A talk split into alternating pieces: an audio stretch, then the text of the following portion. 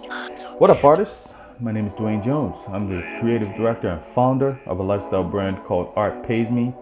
This is the Art Pays Me podcast, and I'm passionate about finding ways that people like you and me can make a living for ourselves off of our creativity. And, you know, maybe we can make the world a better place at the same time. Let's get into it. Okay, everyone, welcome to Art Pays Me. Today, we have Matt. So, okay, before I say your last name, I'm going to preface it by I'm from Bermuda, and in Bermuda, we pronounce it doling. In Canada, they pronounce it dowling, and that's where I currently live. So, how do you pronounce it in the UK? Yeah, it's an Irish uh, name. I'm from Ireland, uh, but it's the Canadian pronunciation. Dowling. Okay. Interesting. All right. however you like. cool. Um, so Matt, Matt Dowling, what do you do? Well, I uh, am the founder of a, a, startup called Freelancer Club, and uh, I used to be a photographer in the past, and we might get into that later. But the the club helps creative freelancers specifically. Uh, we try and connect them with businesses to get them work, but more than that, we try and nurture them so that they can develop their freelance business and their skills. So we're a community.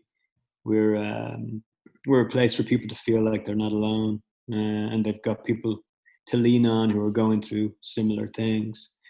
Um, so uh, every day I do bits and pieces with the company, um, but more often than not these days, my time is spent campaigning or doing interviews or uh, bits and pieces for press around the self-employed or freelance cause, uh, whatever that may be at the time. But uh, yeah, in less than sixty seconds, that's what I do. Mm-hmm. So, like, how does it? I'm still pretty much like solo in what I do.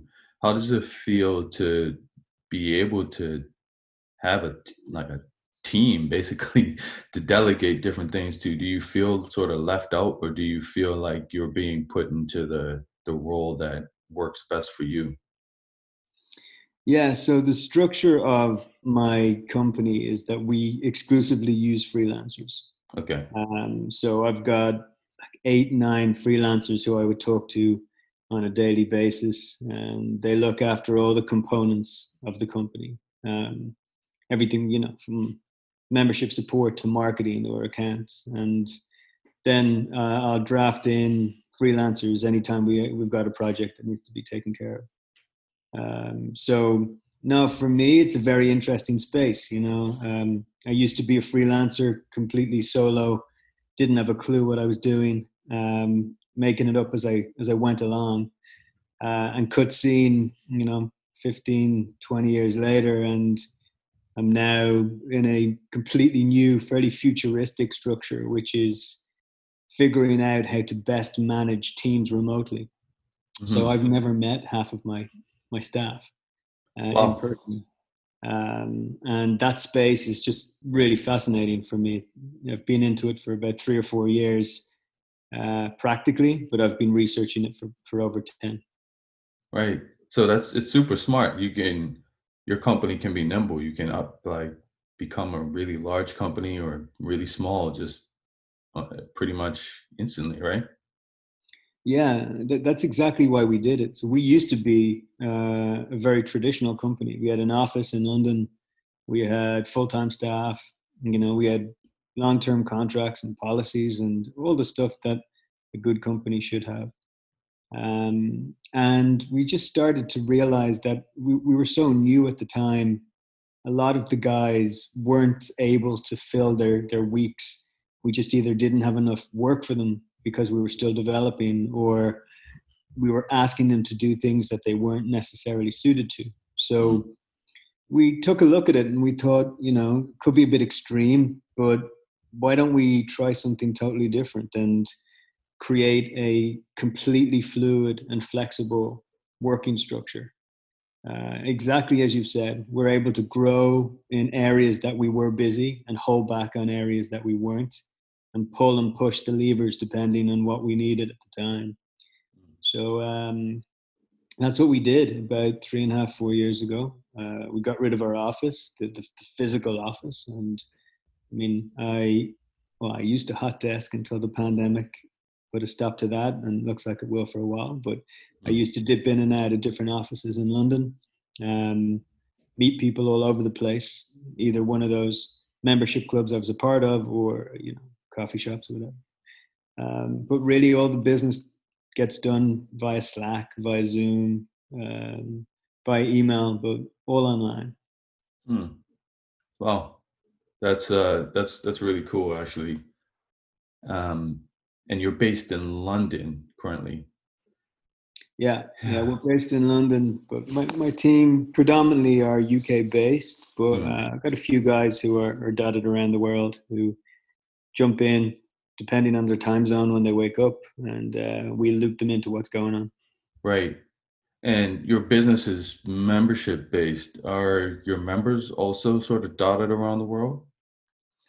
Yeah. So when we launched, we brought with us our crew from our fashion photography days. So I had about 30, 40 people who I pitched the idea to and said, look, want to onboard you because there's no cost. I just want cool people on the site. Uh, I want to set a, a, strong precedent to show that there's uh, this is a club for people who want to learn and grow, but you know there's a certain quality that we what we want. Really, anybody can join the club. It's not exclusive, um, but we wanted to show you know what you could aspire to be as well. So um, because of the nature of the type of freelancers we uh, initially were helping the members, they were face to face guys, photographers, makeup artists, stylists. So they had to be there in person and because of that, the majority of the members uh, were and are UK based.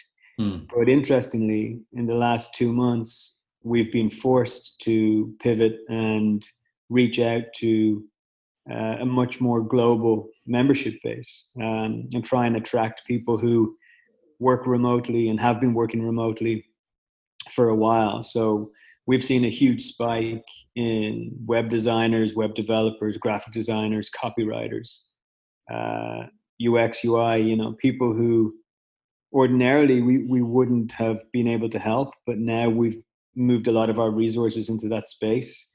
We're able to continue to help the face to face guys as the economy gets back on its feet. But we're also uh, in touch now with a, a whole new demographic of people, which is for me personally really exciting. That's cool.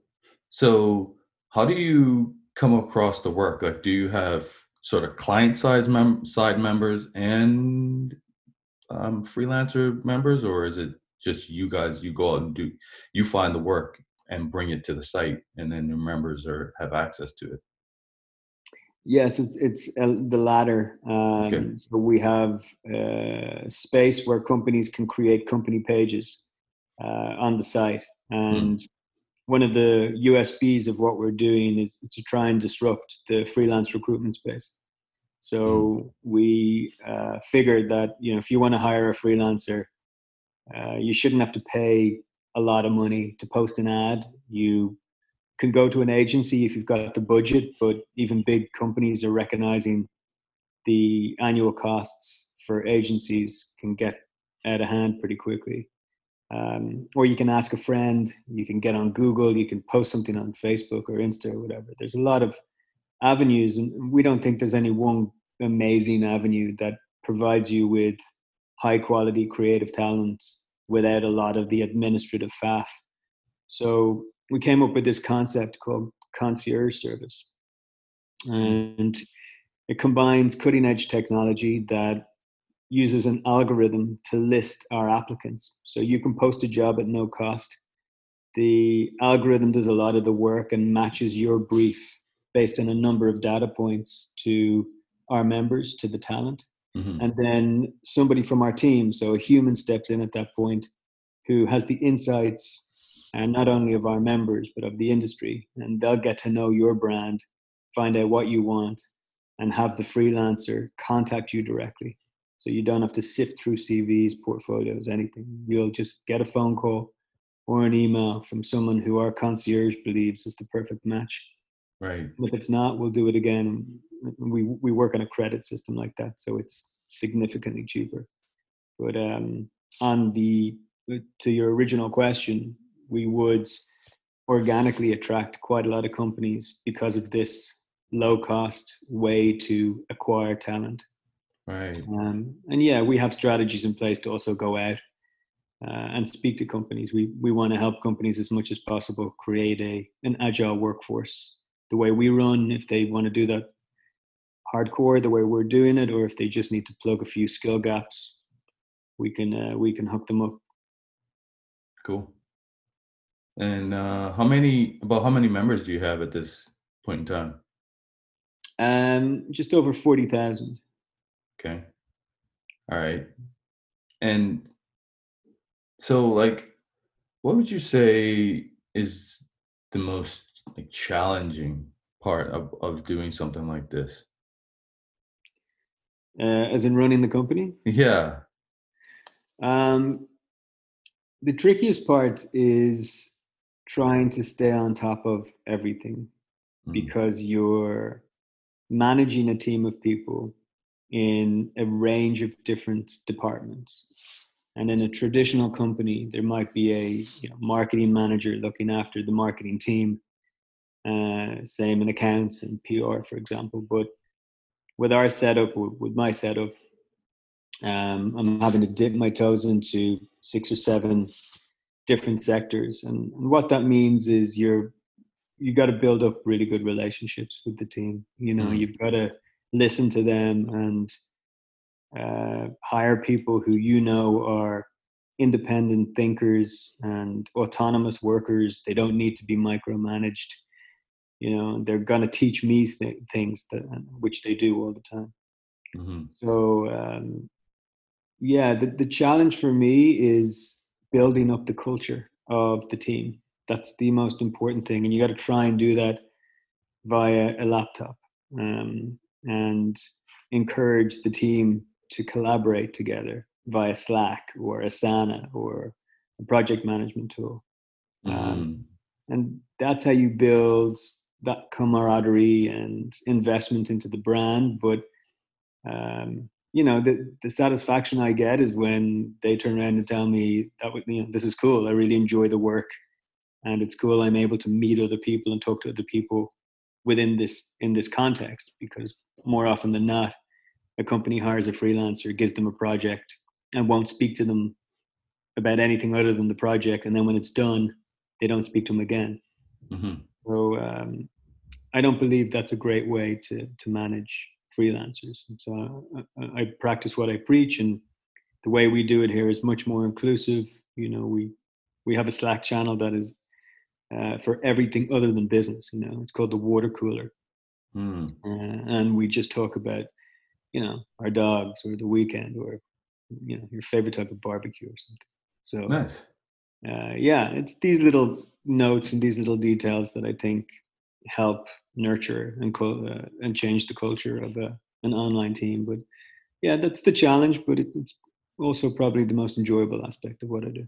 Do you think because like you told me a story before about like how you kind of got screwed over by a client and you have a creative background. You think that's sort of why you structured the company in this way to, to that way to to have that more like water cooler area? Yeah, potentially. Um, it's certainly the reason why I set the company up in the first place. You know, the mission of the com- of the company is to try and support creative freelancers, um, very much in the way that uh, I felt I didn't have that support when I was a freelancer. So, um, to give you some context, uh, I was a photographer, really cutting my teeth, didn't know a lot about the business side of things. Actually, became a photographer in the first place just because I, I needed to pay rent and I couldn't get a job. So, uh, I had studied photography at university, and a friend asked me to shoot something, and really, it just very organically, step by step, grew from there. Um, and then, yeah, a couple of years into the the freelancing, uh, I landed a great fashion client, which is an area that I wanted to move into. I got rid of the rest of my clients very foolishly to dedicate all my time to this one client uh, who kept giving me more work. And we had an awesome relationship for about a year. You know, they moved me from a photographer to head of fashion in less than six months. I was organize, organizing the shoots. I was bringing in uh, my team, my shoot team. You know, there's a lot of responsibility. It felt good. I was producing work that I thought was very high standard. And um, then in the second year, um, they missed an invoice and claimed it was an accountancy error. And then another month went by and it was a technical error.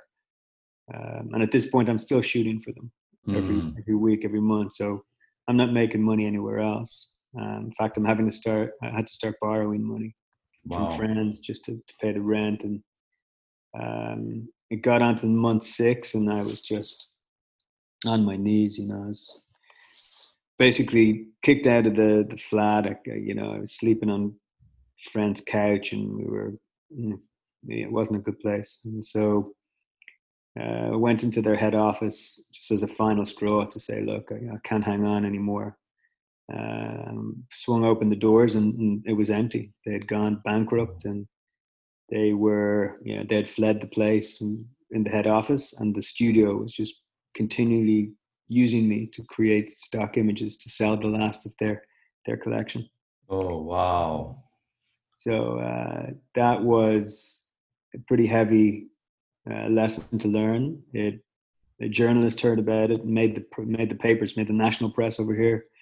Um, it was during a recession, and um, people reached out, having read the article, to say a similar thing happened to them. You know, not the same company, but similar uh, story of a big company taking advantage of a creative individual, and it just opened my eyes to what's happening in the exploitative nature of big business or even small business and creative people. You know, it's a very strange relationship between how we value artistic and creative things.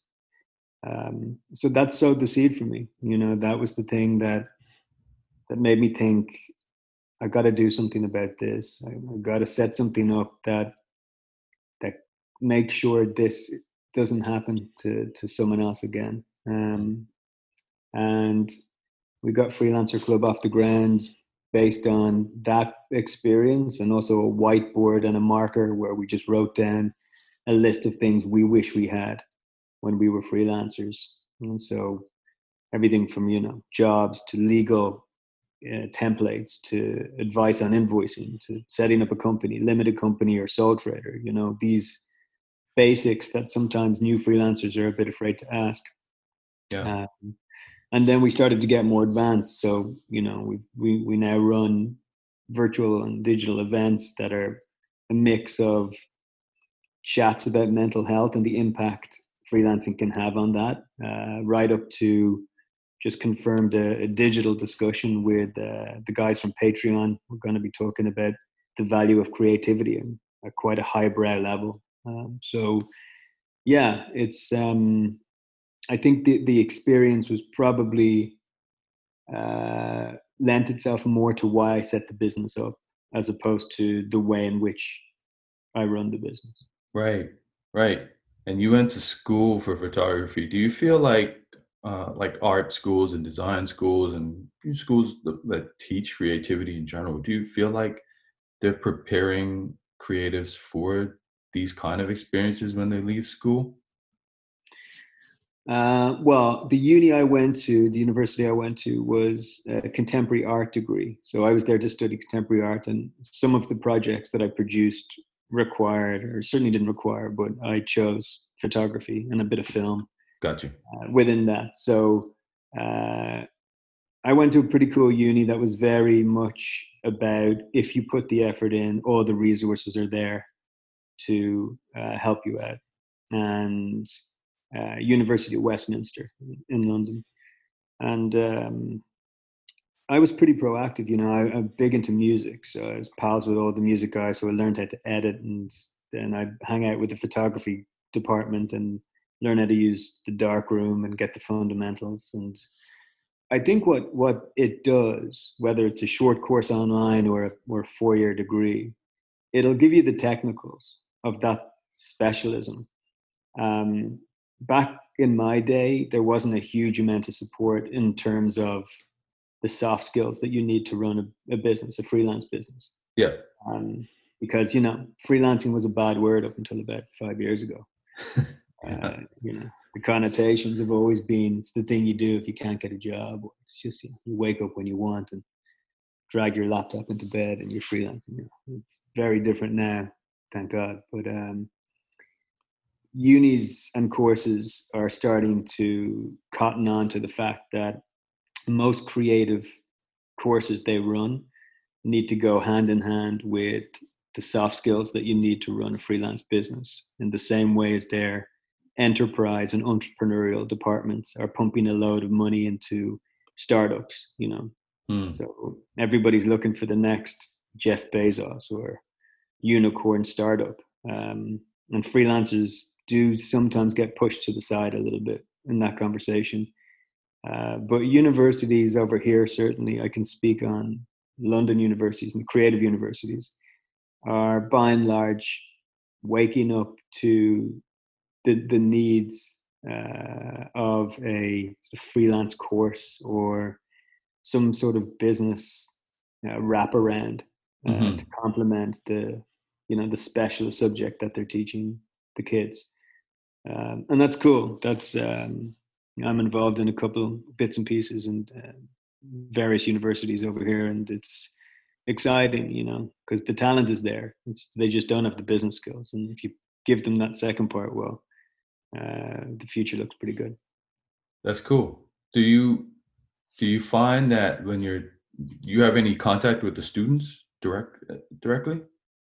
Yeah, yeah, a lot. Yeah. So we've just finished a pretty intense boot camp with the university um, where we uh, would have ordinarily done it in person and we did it last year in person but we did it online um, and you're nurturing and coaching uh, the students uh, to to some degree you know to, to get ready for for the real world and in this case it was to get ready for a presentation that they would pitch to real uh, employers of various different companies, which is hmm. happening mm. tomorrow, I think. Okay. Um, so yeah, you get a lot of feedback, and, and I mean, I'm asked to, to lecture quite a bit uh, around the place, and the questions I get asked and the chats I have with the students afterwards really inform uh, a lot of the decisions we make in the club in the, in my company. Um, you know, we got a bunch of students who join, and hearing what they know the language they use their you know their perception of what freelancing is compared to say a 45 year old mm-hmm. is um, it's it's not only fascinating but it's important you know that we we listen and uh, listen well you know because these guys are gonna shape what uh, this freelance landscape looks like over the next 20 years that's refreshing because uh, I I was in university around in the early 2000s, and at that point, for me, business, freelancing, all of that stuff, it was a bad word to me, and it was. uh I definitely didn't put enough attention and focus in that kind of stuff that I should have in hindsight. Um, not realizing that you know, as a creative, I'm probably gonna have to have some kind of a business or some kind of even if I'm not involved directly in the business side, to understand it is val- extremely valuable. Yeah, I think so. Yeah, it's um, you know they don't make great bedfellows, business and creative. You know, mm-hmm. the the big myth is that creative people aren't good at business. That's total nonsense. Exactly. I, I think companies are actually coming around to the idea that creative people are far more valuable than non-creative people who have been plugged into the system and would be very mechanical and anal- analytical. Um, you know, the, the real juice, the real value of somebody comes with that idea that no one else is thinking of or your competitors aren't thinking of. Um, and so look, I, am a believer that everybody is creative. You know, mm-hmm. this idea that some people are creative, and some people that's that's not something I believe in. Uh, I think the creativity is often, you know, uh, beaten out of you as uh, as a kid. It's something that you're told, you know, don't write in the walls, or you know, don't don't doodle or don't do this. And over time, you start to not get rewarded for the creative outlet. And it's, it's those typically those parents and teachers and peers that encourage creativity in all of us that we see really cool things come out of people later on in life. Man. Um, and so, you know, that is, um, I think that's what companies are now looking for. They, they need outside of the box thinkers. They need creative people to come in and uh, look at look at the world in a different way uh, and not be tainted by the system because everybody knows the system. It's out there. It's, it's easy to learn that, but uh, that's a saturated space. It's the, the original thinker that is uh, the, the most valuable, I think. Yeah, that's great. Uh, I'm actually sort of watching that play out real time with my two children.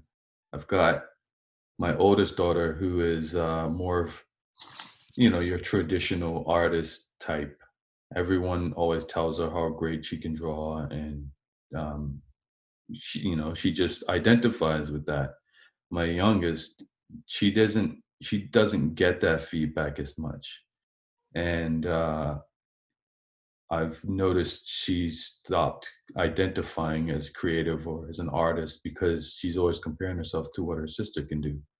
Mm. And um, we had this realization on the weekend that was like, you know what? Maybe you don't do things in the exact same way your sister does, but what you're doing is still interesting, still valuable, and I still appreciate it. And to see her mindset switch to like, I am an artist too it, I, it was like, wow, I can't believe like even me, I've been, you know, not noticing this thing in my my children. So, uh, yeah, like that. That um, it's very interesting. I agree with you 100%. I think that creativity is something that we all have. It it plays out in various things and various ways, not just your tr- traditional drawing and painting and that kind of stuff, but like it's it's everywhere and I think we all can be artists in some level um, when it's applied. Um, yeah, for, for sure. And exactly in the case of your kids, you know, it may just be a medium that yeah. we're looking for. You just need an outlet for the art. You know, yeah. if, if, someone is naturally, you know, being a good drawer, for instance. Uh, I haven't looked into the psychology of it, but I assume it's something to do with the mind's ability to see shapes or memorize something and then put that onto paper. But yeah. if you're not wired that way, well, then you could pick up a guitar and, and kill it, you know, like Hendrix, or you could uh, f- find that you're incredible with your hands and sculpt, or you could write or recite a poem. Or there's just an endless number of ways to uh, get your creativity out of you. And I think the kids who find it early on, and like you said, you know, with your eldest, who sounds like she's pretty good, she's going to keep getting more and more encouragement. She'll end up being hopefully like a, a really expressive individual who who gets that idea of, of art because of that level of encouragement. And I guess the role of the parent in some ways, if, if they're if they're this way inclined, is to encourage the kids to explore other ways to express themselves. Mm-hmm. Um, and if they do find things that they like and that they're into, certainly not to restrict it to one thing. Just let them let them go crazy. There's there's no one more creative than kids. And um, I think uh, it's it's those guys who hang on to that feeling into adulthood that are top of their game.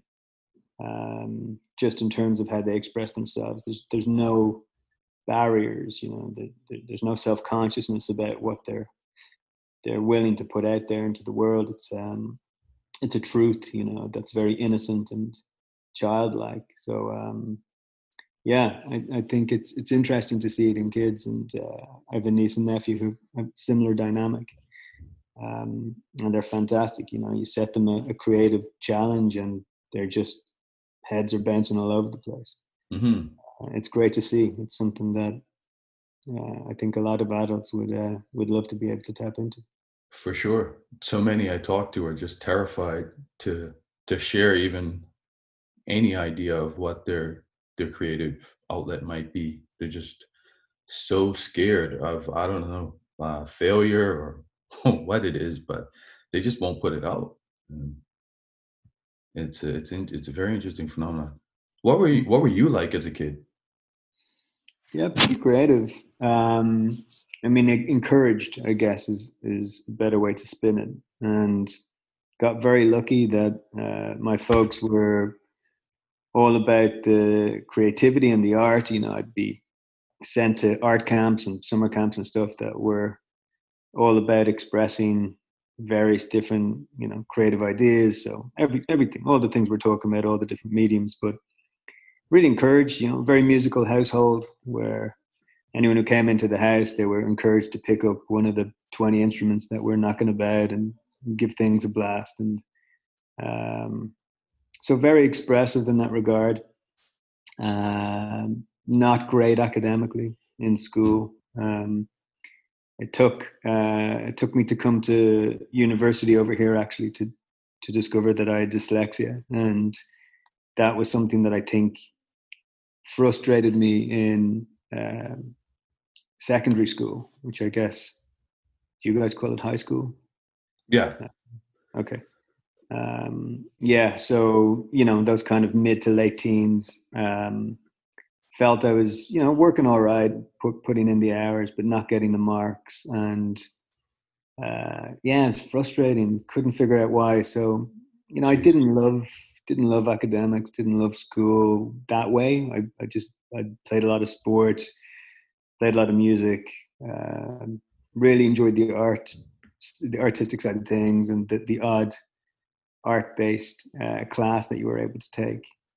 Um, but yeah, I mean, for school for me, I'd I'd love to see them rip up the, the current structure and you know celebrate and rewards kids who uh, you know thinks like slightly differently or have um, have a broader range of, of, of, skills and, and not just a kind of memory test that it seems to be um, back when I was doing it, and, and, I don't think it's changed since. So, yeah, gr- growing up was I grew up in Dublin. It was cool, very um, to to you know very cool household and uh, very creative bunch of mates as well. So it was a good platform to learn.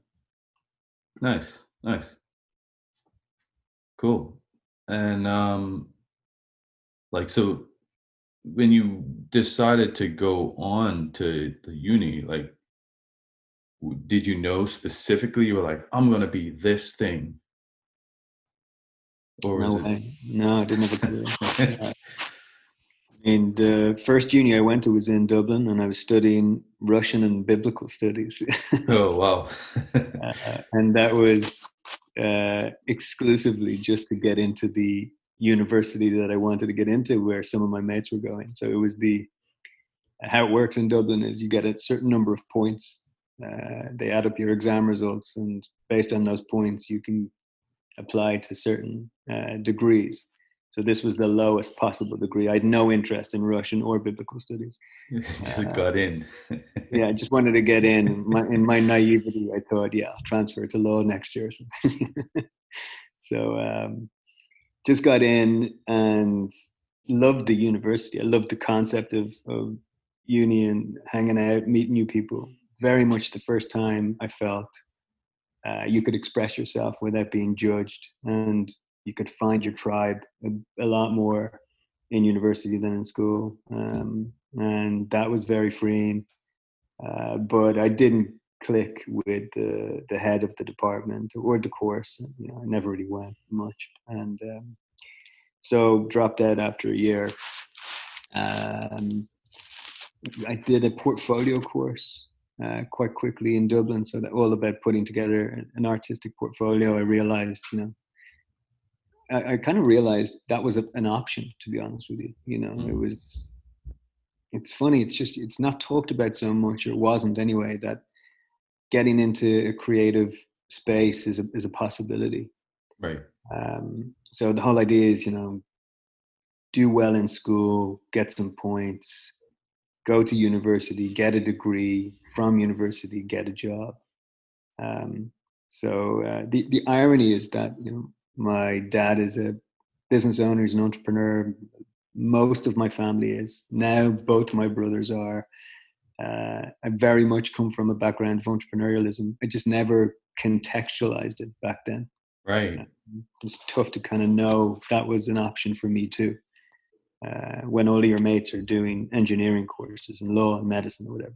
Mm-hmm. So, um, yeah, that was definitely an eye-opening moment. But um, from there, I went to I went on holiday to Italy with a mate of mine, um, and loved it so much I ripped up my return ticket and I stayed for a year, uh, teaching English and hanging out with very cool people. Uh, first time I picked up the camera really was in Italy. Met a very interesting dude who, whose brother worked for Vogue Italia, and he hooked me up with a meeting, and yeah, he got me working as a bit of an assistant on the side with a couple of shoots, and picked up the bug from there, um, and then got accepted into University of Westminster in uh, in London. Wow. Um, flew back, you know, after a year in Italy, and did the degree uh, did the degree, the degree uh, in London, but really had no clue what I wanted to do uh, when I was done. You know, there's not a lot you can do with a contemporary art degree. Mm-hmm. Uh, that's directly related to to it. It's more of a a course that gives you certain skills and uh, appreciations to then go on and choose what you want to do after. But um, yeah, the you know always into business. I was set up my first company in university. Very quickly set up the second straight after, and when I got into the the photography. So um, yeah, in, in hindsight, it probably gave me the tools to be an entrepreneur as uh, as much as I dislike that kind of phrase, but it's uh, all of those qualities that you know risk taking, creativity of thought, and um, some some sort of head for business. Um, yeah, and the rest I kind of made up as I went along. Right. Why do you Why do you dislike entrepreneur? Well, I, lo- I love it. I mean, I love the concept of it, and um, it's a tricky word. I guess is what I mean. It's uh, it has a lot of connotations to it, um, and I think it's been kind of banded about a little bit to I don't know to to, to mean a certain type of person, but um, yeah, I, I I think to I'd probably see myself as someone who's quite entrepreneurial in terms of the way I think. Mm-hmm. Um, but I'd like to I, I, like to believe that I, I think slightly differently, which, which maybe is actually part of the definition of entrepreneurialism. You, you know what it is for me? Um, I have a I, I have really embraced the idea of creative entrepreneurship in the last few years. Um, but I would say that the idea of an entrepreneur is kind of triggering for me in my trajectory because when I think back, the people that, uh, you know, I had similar experiences of people taking advantage of me as a creative, 99% of them were entrepreneurs. mm-hmm. uh, there's always someone trying to like hustle some kind of free work to for their new startup or some business idea or they want to pay you an exposure or whatever the case may be. It was always like someone who was just hustling and and needed some kind of help. Um, so I'm like torn. I'm like, I on one hand, I there are great things to learn from that, and like you said, there's just the I the concept of it. I love but it is triggering for me sometimes when I think back to those days of of people who were just willing to hustle on and basically take advantage of whoever they need to to get to that next rung in their business. Um, so in in terms of that, like how does your business and I'm not necessarily trying to throw these type of companies under the bus when I do this, but how does your business compare to some of um, like these other freelance based businesses or task based businesses like a Fiverr or an Upwork or anything like that? Mm. Uh, we're, we're, totally different in terms of the business model. Uh, so we are a membership business model, subscription business model. Mm-hmm. Um, they work on a percentage agency business model.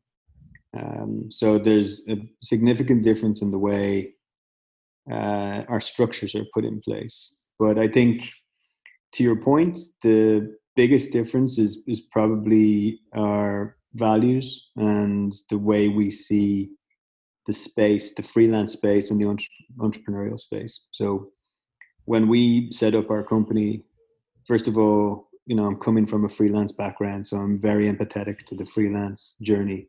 Mm-hmm. Um, this wasn't set up to make millions and try and sell the company in four or five years' time. And this was a a company that was driven by a value set of values that I had and and something I was very passionate about. I wanted to help other people. Um, so from day one, we made an agreement that we would never post unpaid work on the website and started campaigning pretty early on, maybe after the first year, uh, a campaign called No Free Work that started off as a Twitter hashtag and has since grown legs and arms and tentacles, and it's become a very exciting um, campaign that is still running and has brought together some very influential people. We've put it in front of Parliament in, in, in London, so the government have been pitched a, uh, a new legislation that we'd like to push through um, in, in the UK to give freelancers more support. Um, but you know, bottom line is, I hate unpaid work. I hate exploitative um, work in in any form.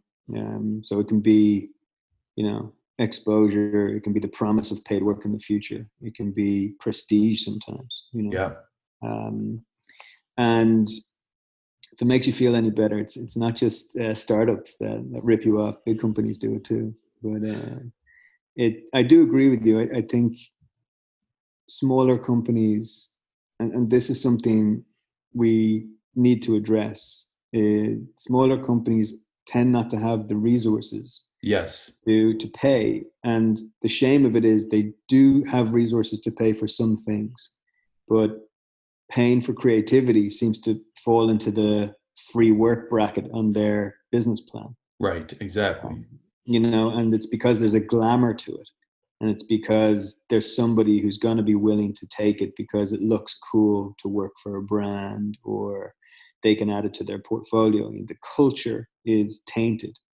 Um, so, at the absolute core of the No Free Work campaign is a mission to change the culture around how people perceive creativity and creative people. And it, it's that, in my opinion, that we need to address and we need to change. So, um, I know Fiverr and PeoplePerHour and Upwork and these guys. I've met a lot of the founders. They, I think, in some cases, they do an amazing job. And in terms of their functionality, uh, I've used it to hire people in the past. You know, it's I get it. I, I think it's a very clever mm-hmm. SaaS company in some cases, or, or you know, um, gig economy site. But where I think they're falling down is they're not protecting the people they're professing to help. Mm-hmm. And you know, all of the ads and all of the the draw of these places is, is this freedom, this idea of this entrepreneurial, fluid lifestyle that, you know, some good looking guy with a laptop on a beach, you know, this kind of yeah. idea.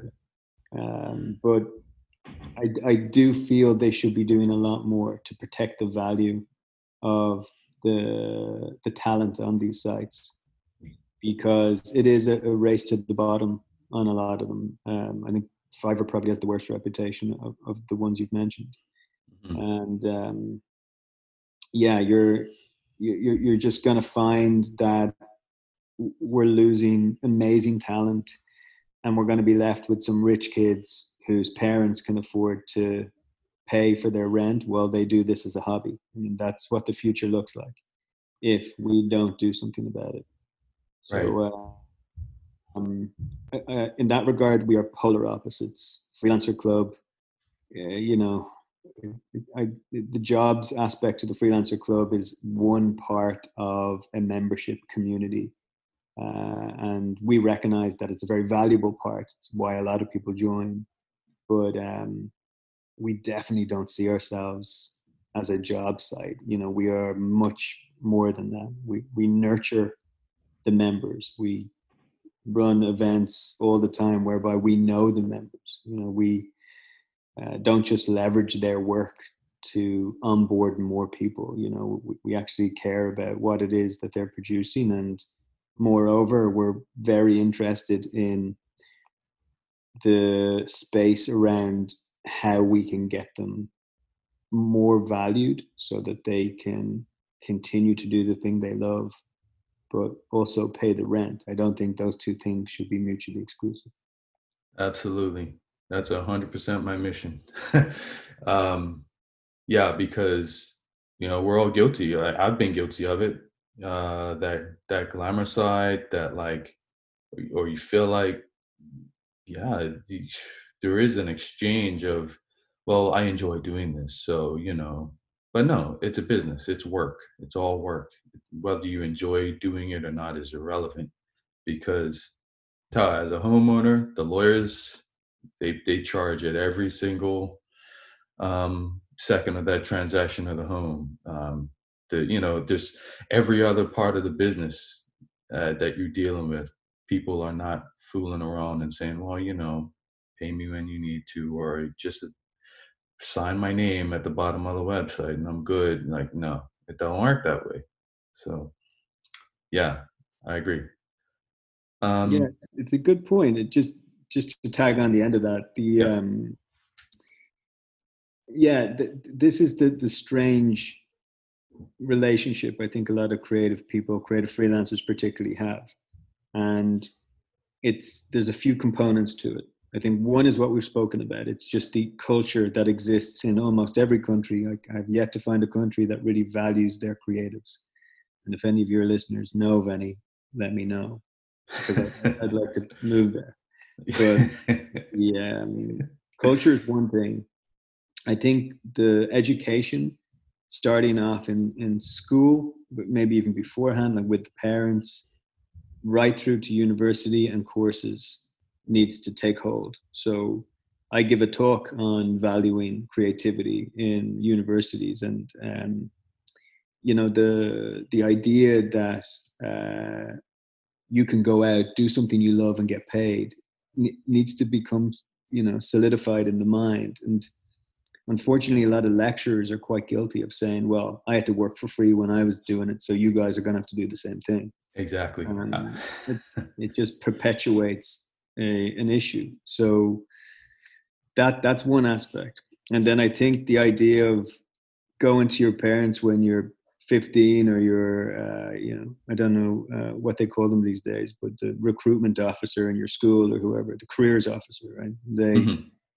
And saying like what you want to do johnny and he goes yeah i want to, I want to be an artist and say okay yeah but what you really want to do um, you know if the answer isn't lawyer doctor engineer something solid that fits into this framework then it is looked down upon and it's looked yeah. down upon as a folly. Parents think mm, that's risky for my kid, and I don't want my kid to financially struggle when they're older, because you know that will make them sad, and that'll make me sad, and I will have failed as a parent. Mm-hmm. But um, it, instead, we should be changing that cultural uh, idea and, and that false sense that creative anything, creative pursuits can't be also secure and you know you can earn a living from it and yeah, I, I think there's a lot of guilty parties, and often it's the, the freelancers themselves not valuing who they are, not valuing their own service enough to say no, and having the bravery to say no to exploitative work. Exactly. Um, and that's another component we got to look at. Yeah. Uh, yeah, for sure. So if there's anything else like what what's like is there any other piece of advice you would give for uh, creative freelancers Um, if you have another couple of hours, we could talk about it. Yeah. Um, the, yeah, I, I'm, I'm asked that question a lot. I find it quite tricky to, to, to answer. I do think at the heart of it, um, and just as we're on the topic, it probably makes sense, but the concept of valuing yourself is if you can nail that, if you can truly walk away, uh, look at yourself in the mirror and say, I, I really value what I do. Like, there's not a joke. I, and like, if I'm a designer or a photographer or developer or something, you, well, developer slightly different. I think they are very valued, but something that is stereotypically artistic and creative and and recognize that somebody is willing to to value you in monetary terms but also the self-confidence you have in yourself to be able to go out and ask for things and confidently say no listen i know my worth. I know my value and i'm not going to compromise on that. Um, that would really dramatically change the landscape of things. If you reached out for free work and you didn't get any answers back and you had to pay for it yeah. I mean we're laughing about it like it's a totally alien concept. Imagine i said that to you about lawyers you know? Exactly. Right. it's just wild that it's so ingrained in us that we we think that it, that's a fantastical concept. That someone who creates graphic design or, or sorry someone who's a graphic designer and creates a design or somebody who I don't know, paints or or whatever, does an illustration that that that isn't bringing value to the company. So I'm very interested in exploring the the deeper layers underneath how we might be able to pay for things. You know, like the concept of invoicing for me is very archaic, and I think we can get rid of that and look at a new model. But you know, it starts with us and everybody else valuing what it is we do. Mm-hmm. Um, I, I do think if you if you get that, you're you're on the right track. And for creative people, the only other sort of bit of advice at this point that comes to my mind that might be connected to what we're talking about is is getting over this idea that you can't be strong at inverted commas business you know because you're a creative thinker. And it, it's true creative people pr- probably struggle more with project management you know? So we have a million ideas every day and and most of the time it's actually restricting those ideas that's the bigger challenge. Um, and we start an idea and then we stop and we think uh, this is you know the idea isn't fun anymore. This is actually a huge amount of work. And i'm just going to go back to another new idea that the, the ability to follow through with things and put structures into place and that if you recognize that you are poor at that aspect of business. So for for example i'm really bad at that i'm terrible at project management mm-hmm. great with ideas so i will find people who are exceptionally good at project management and i will pay them to take that part of the journey on for me so that i can keep pumping out ideas because some of the stuff that's coming out, I mean, don't get me wrong, 99 out of 100 is probably garbage, but the, the one good idea I have, I want it to be actioned.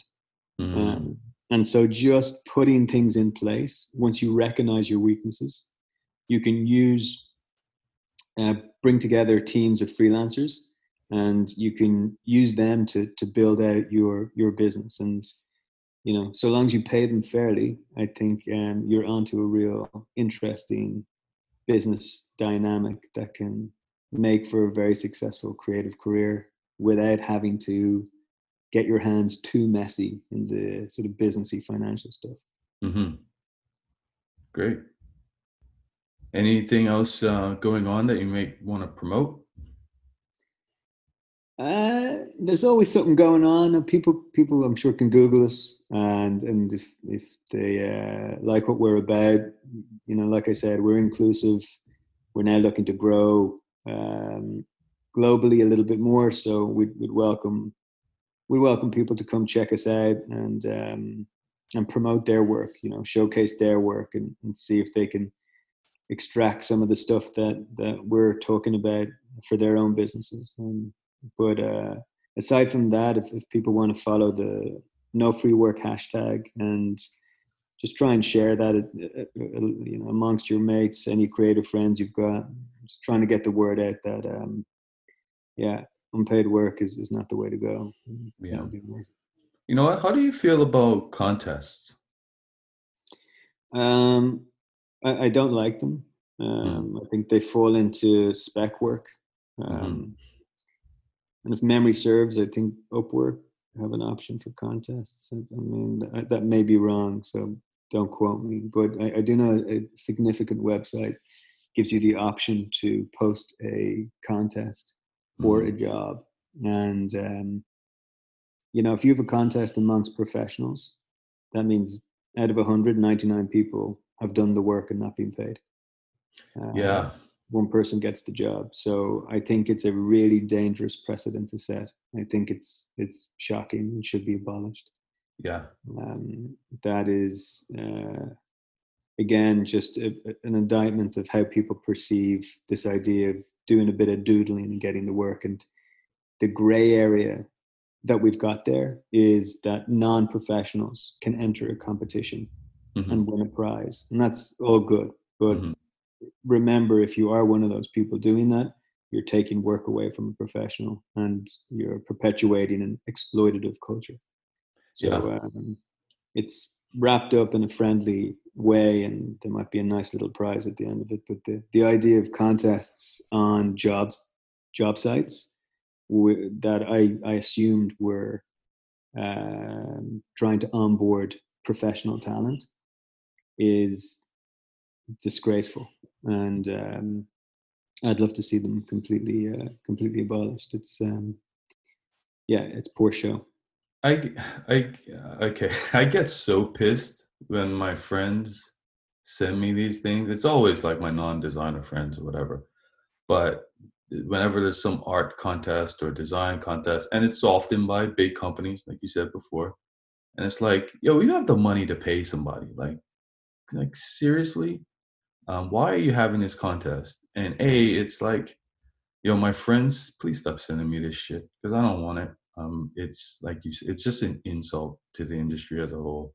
And the prize is often not even nearly what i would charge if i was to, to do it anyway so yeah yeah, yeah. i think if, if they just uh, hire you and pay you well i think that that's probably the best uh, prize you can get.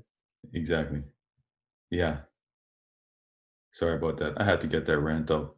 Um, uh, where can people find you online uh, so we're freelancerclub.net, uh, and then all the socials and stuff are attached to the site. But uh, they'll get everything if they if they hit that up.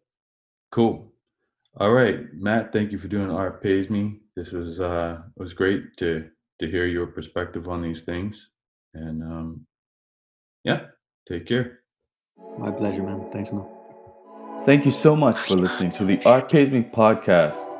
Thank you to Langy Beats for the theme music. If you got anything out of this show, please rate, review, and subscribe on whatever platform you're listening on. The more you do this, the more reach the podcast gets, and the more artists I can help learn to make a living at what they love. If you want to know more about what I do, hit me up at artpaysme.com or at artpaysme on Instagram, Twitter, Facebook, and Pinterest. See y'all next time.